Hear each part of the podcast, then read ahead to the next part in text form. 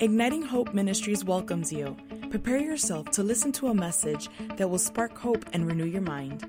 Hi, Steve Backlund here. Thanks for listening to this podcast. The title of today's message is Only Seeing What We Are Looking For. Wendy, a few years ago, went to a science exhibition in Reno where they had pictures of famous people like movie stars. So they had the same picture side by side. They were upside down, and he asked them the question Are these two pictures the same? And so Wendy clicked yes, they're the same. Then they flipped them over, and she noticed what she hadn't noticed before that somebody's you know nose was in a different place their ear was in a different place then they gave her two more pictures of the same person upside down asked if they were the same and she looked at it she clicked yes and then she realized as they flipped it over that they weren't the same and then the third one she finally got smart and looked a little more carefully and she was able to identify the difference. Now, the point of that exhibition was is that the brain is is is looking for what it thinks it's looking for. You know, it's the brain is seeing what it thinks is actually there, even if it's not there. And you know, Wendy loves to teach on the mind and brain, or Victorious Emotions book, and Living from the Unseen. She talks about that. But here's the point that even in life, we, we see what we expect to be there. What we expect is going to determine largely what we see. For instance, many believe that little children can actually see angels and you know toddlers can see angels and but as they grow as we grow as humans we're we're logicked out of that and we no longer see them you know there's angels in the room right now where you are and but we don't if we don't expect to see them, we probably won't. Now this also relates not only just to seeing into the spirit realm, but also what we actually expect to experience in life.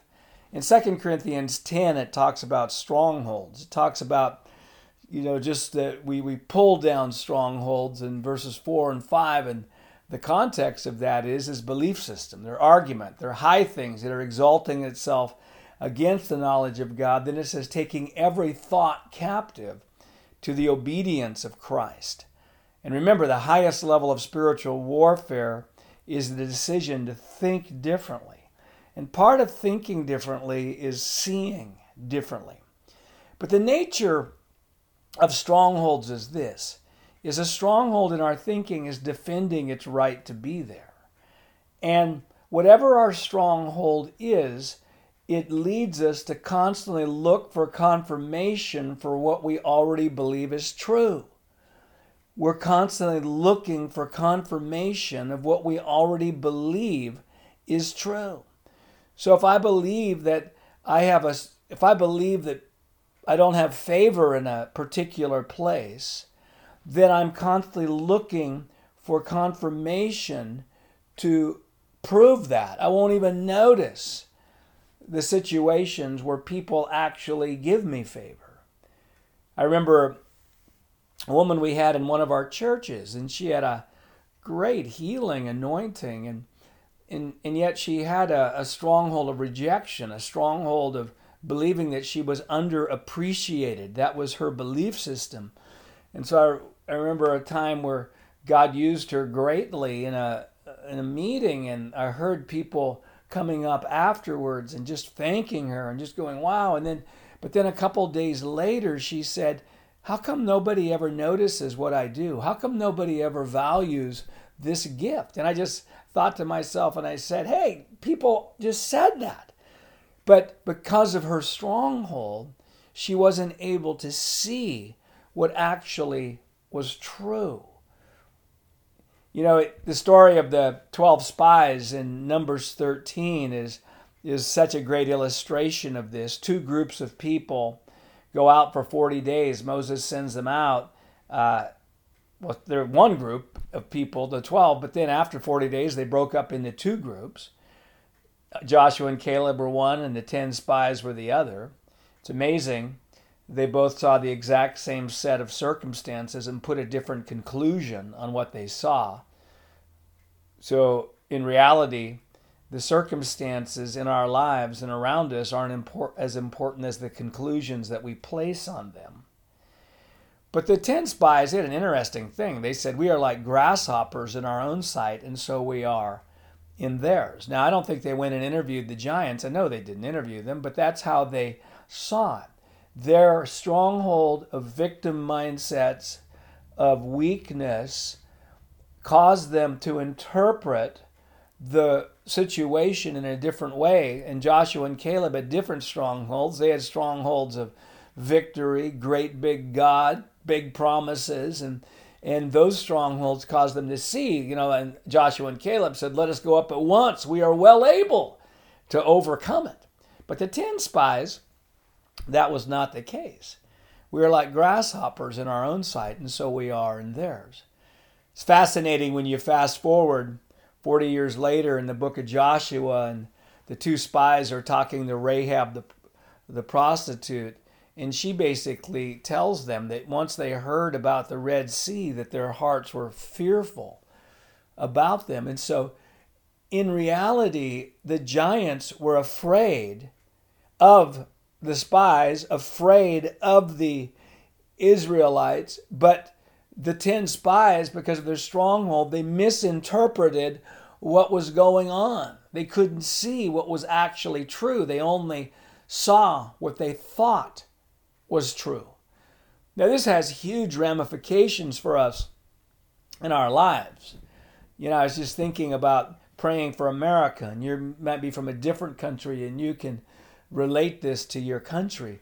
But I was thinking about that if I if I have a stronghold that believes that things are too bad for my prayers and it's it's it's beyond that and if I believe that nothing is happening or little is happening, then what I'm going to see is all I'm going to see is that which would confirm that my prayers aren't working.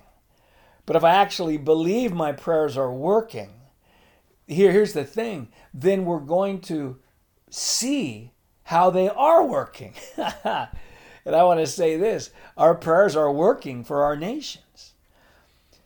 So, in your life, you know, you say, well, what are, how do I know I have a negative stronghold? Well, you have a negative stronghold in every area where you don't have great hope in your life. You know, Francis Frangipane's book, The Three Battlegrounds, he basically says this. He says, every area of your life that doesn't glisten with hope means you're believing a lie, and that area is a stronghold of the devil in your life. Wow. So wherever I don't have glistening hope, there's a stronghold of the devil. So I note that. I note, okay, wow, I don't have hope in that area. I don't have hope for my nation. I don't have hope for my finance. I don't have hope for relationships. Then, then I need to get the truth because as long as I stay hopeless in an area of my life, I cannot trust what I'm seeing. Let me say that again. As long as I remain hopeless in an area of my life, I cannot trust what I'm seeing. I cannot trust that I'm actually seeing accurately. Wow. That's a game changer. So, once we actually know this, one of the great one of the great pathways to breakthrough is identify areas where you don't have great hope. Ask the Lord what's the lie that's fueling that hope. If you're able to laugh at that lie, laugh at it because laughter helps break the power of the lie. Ask the Lord, what's the truth that's the opposite of that lie that's going to make you free inside yourself and then in circumstances, and then get that truth in your mouth. Wow. Only seeing what we are looking for. Wow. Lord, help us take this. You know, for some of you, you need to listen to this again. Some of you, this is a game changer message that's going to bring breakthrough in your life. Hey, thanks so much. Igniting Hope Ministry, Steve Backlund here. Bless you today. And remember, there's no hopeless circumstances, there's only hopeless people. Once people get true hope, circumstances cannot stay the same. And remember, the joy of the Lord is your strength. You don't need strength at the end of the battle, you need strength in the middle of the battle. There's no convenient time to become joyful. We all have unresolved situations and uncertainties in our life, and that's the way it's going to be as long as we're here on planet Earth. And so today, let's choose joy. Today, let's stir up joy, even with personal weaknesses. It's our strength to overcome. Hey, God bless you. I look forward to having you with me again on another one of our podcasts. We hope that you have been blessed by this message. For more resources, you can visit our website at ignitinghope.com.